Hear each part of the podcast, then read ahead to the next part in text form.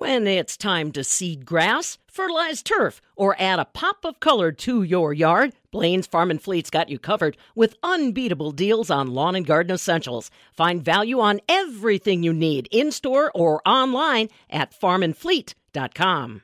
Rain, sleet, snow, mud, and ice can be a mess, and it's not very fun to clean up or try to walk on. And it's not easy taking care of animals outside in that cold, especially here in Wisconsin. Some horses do well on their own with a little extra hair, food, and shelter, while others may not. I'm Charity Seebecker with the Midwest Farm Report, and Dr. Howard Ketover, veterinarian at Irongate Equine Clinic, says there's several things to take into consideration when it comes to caring for your horses in the winter. And that includes even giving them toys so they don't get bored one of the most important things that we need to do is, is, is start with that holistic approach and look at everything we do in the management side of things. Uh, oftentimes, we actually run into more problems earlier on in the winter when people don't remember to put heaters into their waters to offer a, a, better temperature water, I think is the most common time we'll start to see problems. So I think once we get into the deeper part of winter, a lot of people are prepared and ready to to manage their horses pretty effectively. Big thing is having some sort of, of water uh, access to clean, uh, fresh, warmed water. Uh, most horses are going to drink best when that water temperature is between 85 and 65 degrees. So as long as we have some sort of heated uh, source of water for them, really critical and important.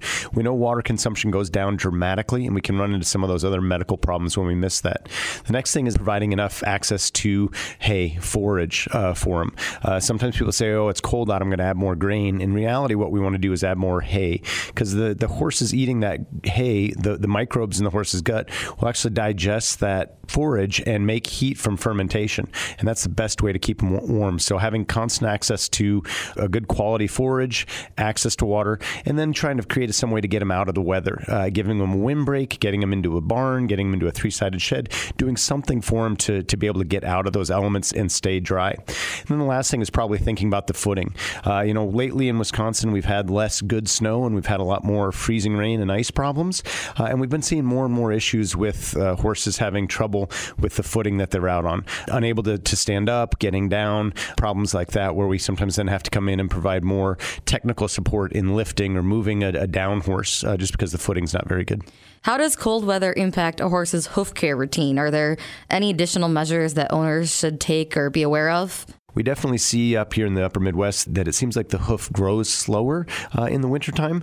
Uh, so maybe we can stretch out some of that shoeing or trimming interval. But I think it's important to still stick with that. Uh, and then I also think I, I, see a lot of times we'll see people say, well, I'm going to go ahead and take my horse out of shoes in the winter and let the foot rest. I think that's an important thing to be thinking about. But also, we don't want to take those horses out of shoes just as the ground freezes because they're going to be pretty painful and going to be pretty sore. So making sure your farrier knows that that's going to happen and understand that they're going to make that transition so they can plan accordingly with you. I think the other thing we need to be thinking about is, especially as we get later into our year and we start to see some more of that intermittent snowing, we'll see some more problems with snowball production where that snow will just build up in the bottom of the shoe or the bottom of the, the foot and can make it more like a, a round ball. So understanding that that can happen, again, with our farriers, they can come in and manage that with different types of snow pads to help pop that, that snow out of there and keep that from happening the shod horse.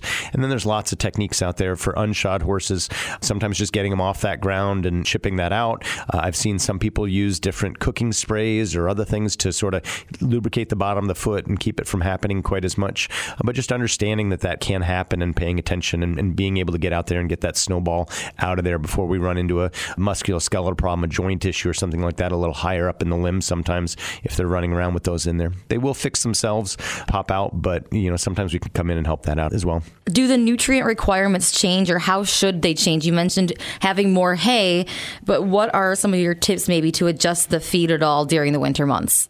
The big thing is that quality forage. We really need to make sure they have access. Most horses are going to be somewhere between one and a half and two and a half percent body weight. Uh, so if we figure an average horse is about a thousand pounds, we would want to make sure that they have somewhere between 15 and 25 pounds of hay uh, available to them throughout the day. Uh, we don't want it all at once. Uh, we know horses do much better having many small meals than one large one or two large ones. Uh, so So if we can spread that out, the health of the horse, the health of the GI tract of the horse is going to be a whole lot better for us. Beyond that, again, that clean, fresh water is important to us. It's not uncommon that we'll see people add in some grain as just another source of energy or a fat source. Sometimes we'll use something like a rice bran or an oil or, or some other products out there that are commercially available. And then we'll see a lot of people add in just salt. And you can use table salt or a, an agricultural salt, sometimes an ounce a day, just to help drive those thirst centers and make sure they're drinking. Beyond that, nutritionally speaking, there really isn't a whole lot different. And I think more commonly not, we probably have more trouble with our horses and sometimes our clients maybe overfeeding. And we sometimes end up with horses coming out of the winter being a little heavier than we'd like them to and getting into the spring and then running into problems there. So managing them accordingly and not, not overfeeding is important too. It's really important to keep horses entertained and exercise. But if I don't have an indoor arena to be able to use during the winter, what are some other ways I can keep my horse entertained so it doesn't get bored? The boredom side of things can become a problem for us in that sometimes we'll start to see some destructive behaviors and, and just sometimes some mischief just because they are bored and, and getting into things that they wouldn't otherwise get into, testing the fences, testing the gates, and things like that. So I think it is important to, to go ahead and, and provide those things, not just during the winter, but year round even for them. Uh, and the nice thing, again, most horses are going to eat about 18 hours a day. So if we can give them small, frequent meals, great. We'll just go ahead and entertain them with food. Uh, there are different commercially available products out there that you can do feeding treats and other things or feeding products inside of them is one way. Uh, some people will go come in and use uh, slow feeder nets or slow feeding devices. So it just forces the horse to focus on that nutrition longer throughout the day uh, and gives them not only for the GI health, but also for some of that mental stimulation. We'll see a lot of people use the jolly ball, just sort of a ball or something for the animal to play with uh, while they're in their, their area and move around. Some horses love them and will kick them around and use them and throw them around with their mouth, and others never touch it. So just understanding your horse and seeing what they need to do. And then certainly as much exercise as we can get and getting out and doing things, and even just spending time with them. Go out and groom, go out and spend time with your horse. Even though it's miserable and it's cold, they'll enjoy it. It's good for us as well. What are some of the common health issues or ailments that horses can face during the winter? Colic poses a larger risk in the winter, especially, but what else should they be aware of? Yeah, absolutely. Mention that colic, and then that's really being driven by the decreased water consumption that leads to more of an impaction or dried out feces in, in the horse for us. So maintaining that's probably the, the first and foremost. Uh, another common one that we're going to probably most common one we're going to see is, is going back to that footing.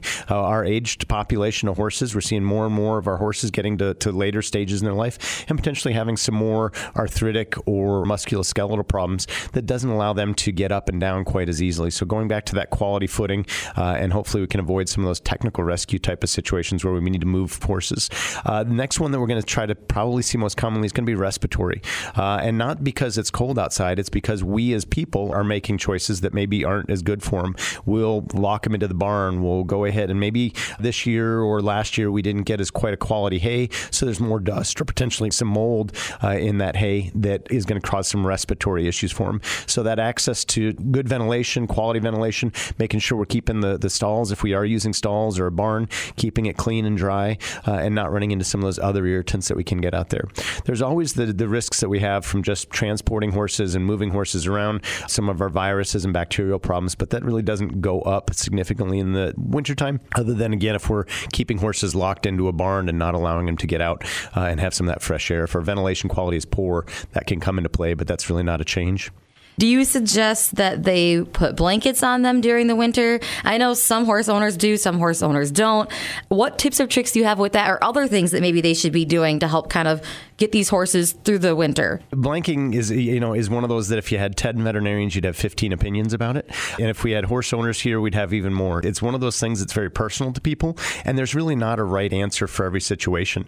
Uh, I think we tend to lead to a blanket a little sooner than we need to. And certainly if we start blanketing, we tend to need to stay with that through the winter and, and, and manage accordingly. Uh, there certainly are horses that either have underlying medical problems or maybe some training situations where we really do need to manage them with blankets because because we just can't regulate their temperatures as well as we'd like to. But I think for the vast majority of our horses out here, I, I think blanketing is probably more of a human need than a horse need, and not a wrong thing to do, but we'd probably over blanket a little more than we need to. Are there any new diseases or illnesses that horse owners should be aware of that maybe you've been seeing some cases start to rise that haven't in the past, or anything that they should be keeping an eye on throughout the winter to watch for? In, in, relation to winter new new diseases, no, uh, there isn't anything that's groundbreaking out there or that we really need to be paying attention to. There are the same problems that we've had around and will continue to be around for us. Strangles or Streptococcus equi subspecies equi is one of those communicable bacterial diseases for horses that is a problem. Uh, we have seen more and more of it in this region over the last three years or so. Uh, the numbers have significantly increased, but it's not a new problem. It's just certainly something we'd want to be paying attention to as we're bringing new horses into facilities making sure we're quarantining and managing accordingly. Uh, and then influenza and rhino, again, are the common viruses out there. As far as other environmental diseases that can be there for us, things that we can see, probably the most common one is going to be anaplasmosis, and that is a seasonal from, from a tick-borne vector that'll pass that on to horses as a, a bacteria. And, and that one is fairly easily managed, but one of the things I would definitely say is if you notice something wrong with your horse, go ahead and do that physical exam. Go ahead and do some things with them. Take their temperature. Talk to your veterinarian about how to do a pulse and a respiration and, and a temperature on your horse. Uh, you know your horse better than we ever will. So if you recognize a problem earlier, it's a lot easier to intervene early and, and get somebody involved than saying, you know, they're just not right today. We'll check them tomorrow or maybe the next day. And then we're farther down the hole by then and it's a lot harder to get, a, get ahead of it. That was Dr. Howard Ketover, veterinarian at Irongate Equine Clinic. He added that just like it's important that we take extra steps to stay warm and healthy in the winter, it's important to do the same with our horses. From the Midwest Farm Report, I'm Charity Seebecker.